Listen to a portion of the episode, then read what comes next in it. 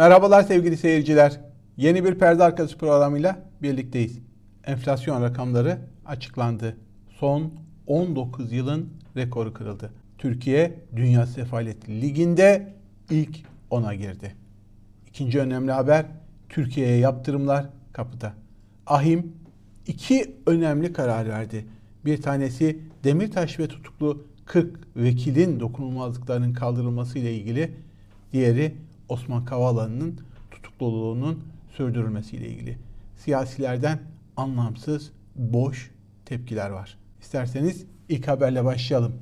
Enflasyon rakamları Ocak ayına ilişkin enflasyon rakamları açıklandı. Buna göre Ocak ayında artış %11.10.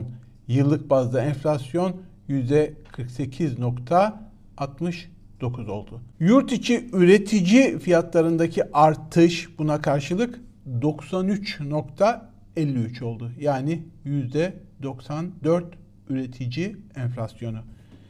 Bir önceki yıla göre artışlarla karşılaştırdığınızda TÜİK'in verileri üzerinden konuşuyoruz tabi.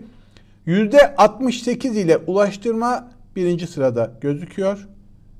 Tüketici enflasyon açısından. %56 ile gıda ve alkolsüz içecekler, %55 ile ev eşyası onu takip ediyor. Üretici endeksindeki rakamlara bakarsanız imalatta artış oranı %90, elektrik gaz üretimi ve dağıtımında %138 bir artış var. Gerçekleri yansıtıyor mu bu rakamlar? Enflasyon Araştırma Grubu bağımsız bir girişim. Bunlar da her ay paralel bir enflasyon rakamı açıklıyorlar ve onların açıkladığı rakamlara göre Ocak ayı enflasyonu %15.52 arttı. Yani yaklaşık %16. 12 aylık son bir yılın enflasyonu TÜİK'in açıkladığı gibi 48.69 değil 114.87 yani %115'lik bir artış enflasyon söz konusu diyor ENAK. Şimdi bu rakamlara baktığınızda e, eski Türkiye Cumhuriyeti Merkez Bankası Baş Ekonomisti Hakan Kara, Profesör Hakan Kara diyor ki an itibarıyla sefalet endeksinde Arjantin'i geçmiş bulunuyoruz.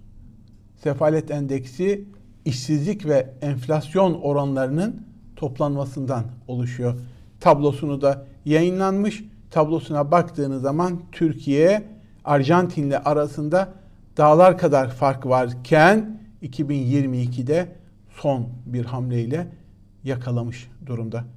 Enflasyon oranları açısından baktığınızda Erdoğan diyor ki bizim ülkemizi dünyanın en büyük 10 ekonomisi arasına sokma hedefimiz siyaset kürsüsünden üfürülmüş bir balon değildir. Gerçek Türkiye ekonomik büyüklük olarak dünya sıralamasında ilk 20'nin altına indi. Daha kötüsü işte biraz önce söylediğimiz dünya sefalet endeksinde ilk 10'a girdi ve dahasını söylüyorum. Dünyada 190 ülke arasında enflasyon rakamının en yüksek olduğu 9. ülkeyiz. Yani ilk 10'a girdik. Hem sefalet endeksinde hem de enflasyon rakamının yüksekliğinde dünyada ilk ona girdik. Erdoğan ise ekonominin büyüklüğünde ilk ona gireceğiz diyor. Tam zıddı bir açıklamaydı. TÜİK enflasyon sepetinde biraz önce söyledim en akın yani bağımsız bir girişimin e, yaptığı her ay yayınladığı ekonomistlerin yaptığı çalışmanın e, verdiği rakamlarla aralarında %50'ye varan bir değişim söz konusu TÜİK'te son 6 yılda 6 başkan değişmişti. Son başkanda rakamlarla oynamak halkıma ihanettir benzeri e, vicdanım el vermez demişti ve sonra gönderildi. Şubat ayı enflasyon rakamlarının açıklanmasına bir gün kala TÜİK Başkanı değişmişti. Yeni TÜİK Başkanı gelir gelmez ayağının tozuyla TÜİK'in enflasyon sepetini değiştirmiş. Doğalgaz ve elektriğin ağırlığı ve altı ürün sepetten çıkarılmış. Böylece enflasyon rakamının daha düşük çıkması sağlanmış. Yani realitede de eğer sabit kalsaydı TÜİK'in rakamlarında bile enflasyon rakamları çok daha yüksek çıkacaktı.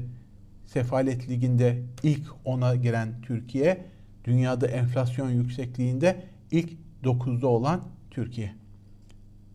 Utanç verici bir tablodan bahsediyoruz. Hurşit Güneş'in bir sözünü aktarmış bir antika. Elektrik faturalarının bu seviyelere yükselmesinin esas sebebi Cumhurbaşkanlığının faiz takıntısının döviz kurunu sıçratmış olmasıdır. Bu enerji ithal eden biz bir enerji ithal eden ülkeyiz dövizle ödüyoruz diye hatırlatma yapmış. Şimdi bunun üstünde biraz durmakta fayda var. Türk ekonomisinin çok kötü bir noktaya doğru gittiği ve gitmekte olduğu zaten biliniyordu. Hazine eksi 60 milyar dolara düşmüştü. Ekonominin çakılma ihtimali yüksekti. İşte tam bu esnada Cumhurbaşkanı Erdoğan'ın faiz sebep enflasyon sonuç açıklamasının ardından dövizle oynamaya başladılar. Merkez Bankası hazinesine dövizi düşürmek için kullanmaya başladılar. Sonuç alamadılar. Sonra döviz endeksli mevduat hesabı sistemine geçtiler.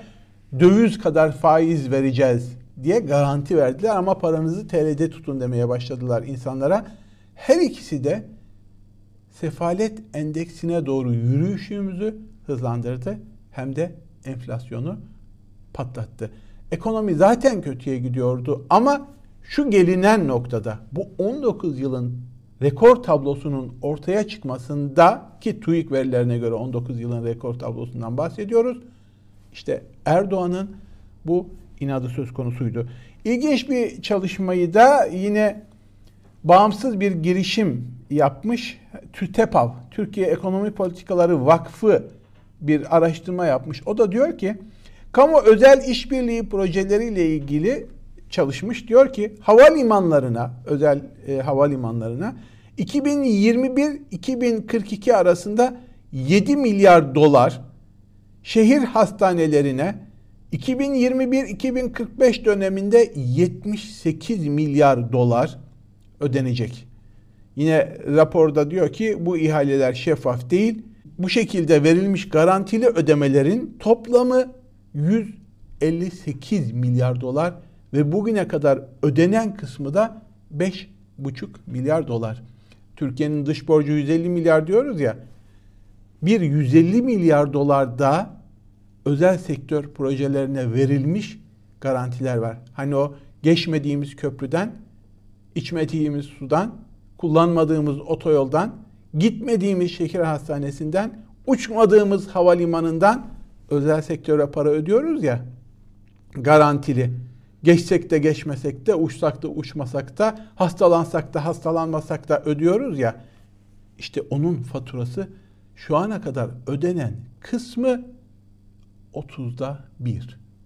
Daha bunun 30 katını ödemeye devam edeceğiz. Üstelik garanti dolar bazında. Döviz düştükçe, arttıkça daha doğrusu kurla oynadıkça iktidar halkın sırtındaki fatura daha da artıyor. Elektrik çarpıyor, doğalgaz yakıyor. Elektrik faturaları hasreten e, herkesi ilgilendirip de hisseden bir şey olduğu için doğalgazla birlikte en çok hissedilen etkenlerden biri oldu. Ve şimdi esnaftan çok ciddi eleştiriler var. Çok feryatlar yükseliyor. İflaslar söz konusu, kapanan şirketlerden bahsediliyor. Elektrik faturaları doğalgazla birlikte birçok esnaf için kira bedelini aşmış durumda. 7 milyar gelen bir firmaya 27 milyar geliyor. Daha önce 200 lira ödeyen 800 TL ödemeye başlıyor. Enflasyon rakamında artışlar söz konusu. Enflasyon arttıkça, döviz kuru bu şekilde suni baskılandıkça ortaya bu ağır fatura çıkıyor. Ve tüm bu ağır, ağır faturaların tek müsebbibi Erdoğan ve beceriksiz ekibi. Bunu böyle kabul etmezseniz Türkiye Sefalet Ligi'nde yükselmeye devam edecek. Bu gerçeği görmezseniz Dünya Enflasyon Ligi'nde bir numaraya doğru Venezuela'nın arkasına doğru hızla ilerlemeye Türkiye maalesef devam edecek.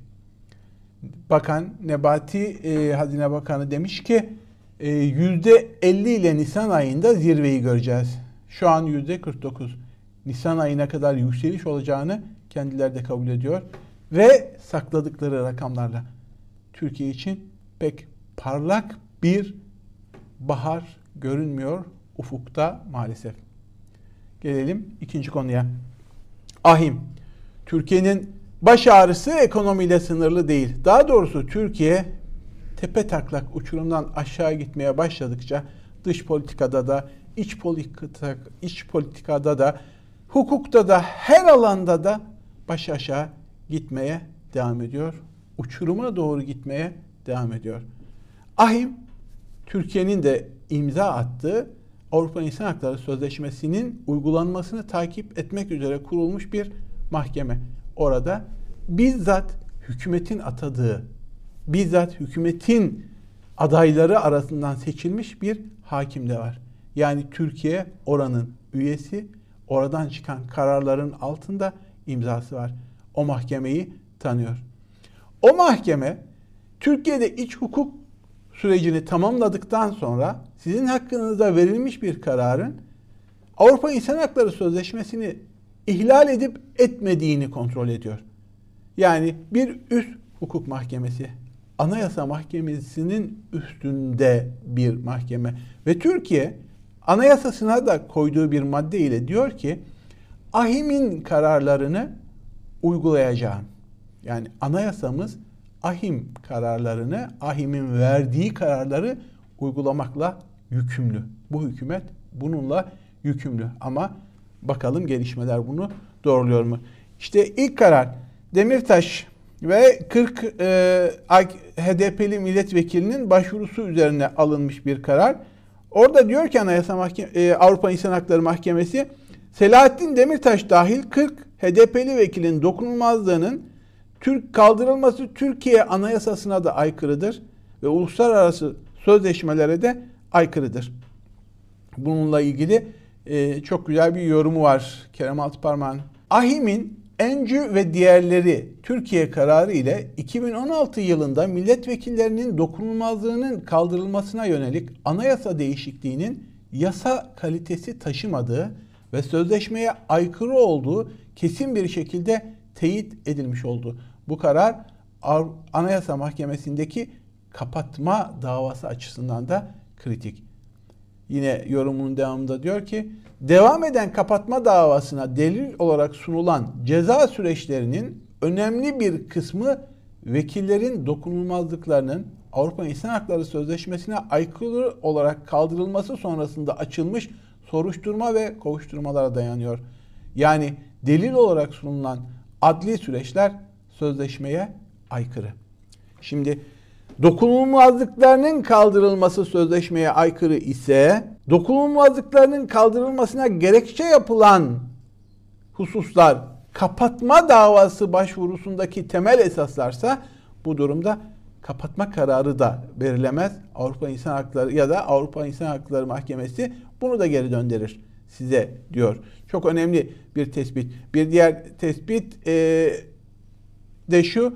Şayet dokunulmazlıklarının kaldırılması Avrupa İnsan Hakları Sözleşmesi'ne göre yasal değilse öyleyse bu insanların yasal hakları geri verilmek zorunda. Yani Demirtaş ve HDP'li vekillerin meclise geri döndürülmeleri gerekiyor. Orhan Kemal Cengiz e, önemli bir hukukçu, aynı zamanda gazeteci. Ahim'in 40 HDP'li vekilin dokunulmazlıklarının kaldırılmasına ilişkin ihlal kararı Kılıçdaroğlu için de acil ve yakıcı bir helalleşme çağrısı aynı zamanda. Bu milletvekilleriyle helalleşme onların hapisten çıkmasıyla yeniden meclise dönmesiyle mümkün olabilir diyor Orhan Kemal Cengiz. Evet. Bu vekillerin dokunulmazlıklarının kaldırılmasında evet oyu vermişti. CHP o da ona gönderme yapıyor. Şimdi bunlar oluyor da evet Türkiye Avrupa İnsan Hakları Sözleşmesi'ni uygulayacak anlamı çıkar mı? Hayır. Garip bir şekilde Avrupa İnsan Hakları Mahkemesi Avrupa İnsan Hakları Sözleşmesi'ne aykırı davranıyorsunuz, ihlal ediyorsunuz. uluslararası yasayı altına imzanızı attığınız uluslararası yasaları ihlal ediyorsunuz diyor. Ama Türkiye bugün bir başka HDP'li vekilin Semra Güzel'in sözlüsüyle dağda fotoğraf çektirdiği için dokunulmazlığını kaldırdı. Bir son dakika haberi. Eller gider Mersin'e, Türkiye gider tersine haberi işte. Gelelim Kavala'ya. AHİM'in aldığı, bu hafta aldığı Türkiye ile ilgili ikinci önemli karar. Hatırlarsanız Osman Kavala'nın dokunulmazlığının kaldırılması için Türkiye'ye Şubat'a e, kadar bir vakit verilmişti. Ve son duruşmada, geçtiğimiz e, haftalarda yapılan son duruşmada Türkiye Kavala'nın bırakın tahliyesini tutukluluğunun devamına karar vermişti. Mahkeme yoluyla AHİM'e cevap vermişti. Avrupa Konseyi Bakanlar Kurulu'na cevap vermişti. Kaldırmıyorum, serbest bırakmıyorum demişti. Oysa yine bir Avrupa İnsan Hakları Mahkemesi kararı vardı ve Osman Kavala'nın tutukluluğunun yasal olmadığı serbest bırakılması gerektiğini söylüyordu. Peki şimdi ne olacak? Türkiye'nin önünde iki seçenek kaldı diyor Benan Molo. Önemli bir e, hukukçu ve Avrupa İnsan Hakları Mahkemesi'ndeki davaları yakından takip ettiğini bildiğimiz bir isim. Türkiye'nin önünde iki seçenek kaldı diyor. Kavala tahliye edilmeli. Bu da yetmez. Beraat etmek zorunda diyor. Beraat edilmek zorunda diyor. Bırakılmak yetmez. Bir de beraat ettirilmesi gerekiyor. Zira esastan Türkiye mahkum edilmiş durumda. Yani o iddialarının kendisine yönelik iddialarının hiçbirinin yasal olmadığını söylüyor Avrupa İnsan Hakları Mahkemesi.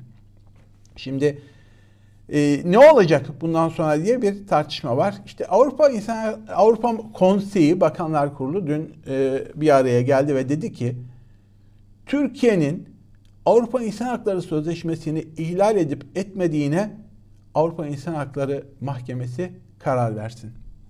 Bu şu demek. Eğer Türkiye Avrupa İnsan Hakları Sözleşmesi'ni ihlal ediyor kararı çıkarsa ki buna dair en ufak bir şüphe yok. Daha önce ihlal kararını veren de aynı mahkeme. Türkiye'ye yönelik yaptırımlar başlayacak. Ne olur bu yaptırımlar? Ne olabilir bu yaptırımlar? Akla gelen ilk şey Avrupa Konseyi üyeliğinin askıya alınması. Türkiye kurucusu olduğu, daha ilk dönemden itibaren üyesi olduğu Avrupa Ligi'nden, Avrupa Konseyi'nden kovulursa bunun altından kalkılmayacak ağır bedeli olacaktır. Türkiye bunu göğüsleyebilir mi?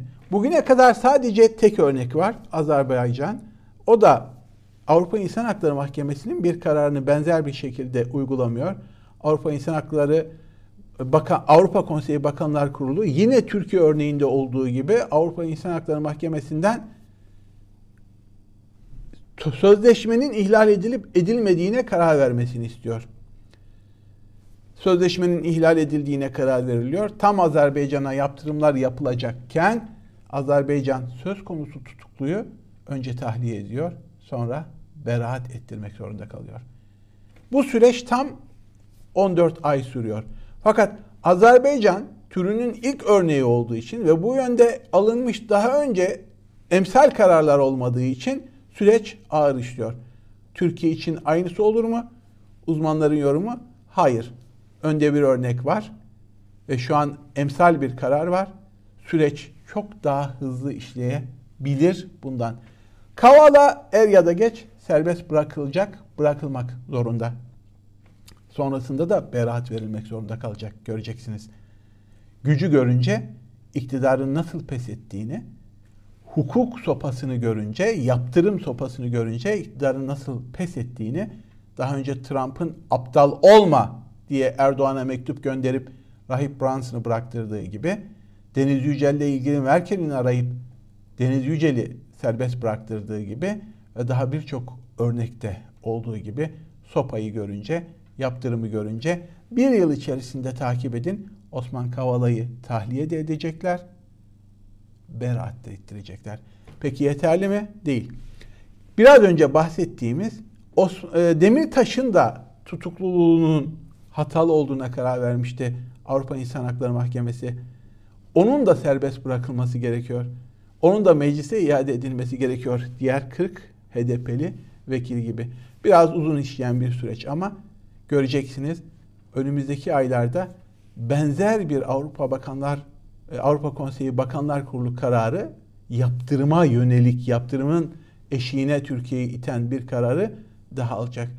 Türkiye Avrupa'da lig atlar diye beklerken, Avrupa Birliği'ne üye olacak diye beklerken, Kopenhag kriterlerine uyacak, hukukun üstünlüğüne geçecek diye beklerken maalesef iktidar Türkiye'de hukuku ayaklar altına almakla kalmadı.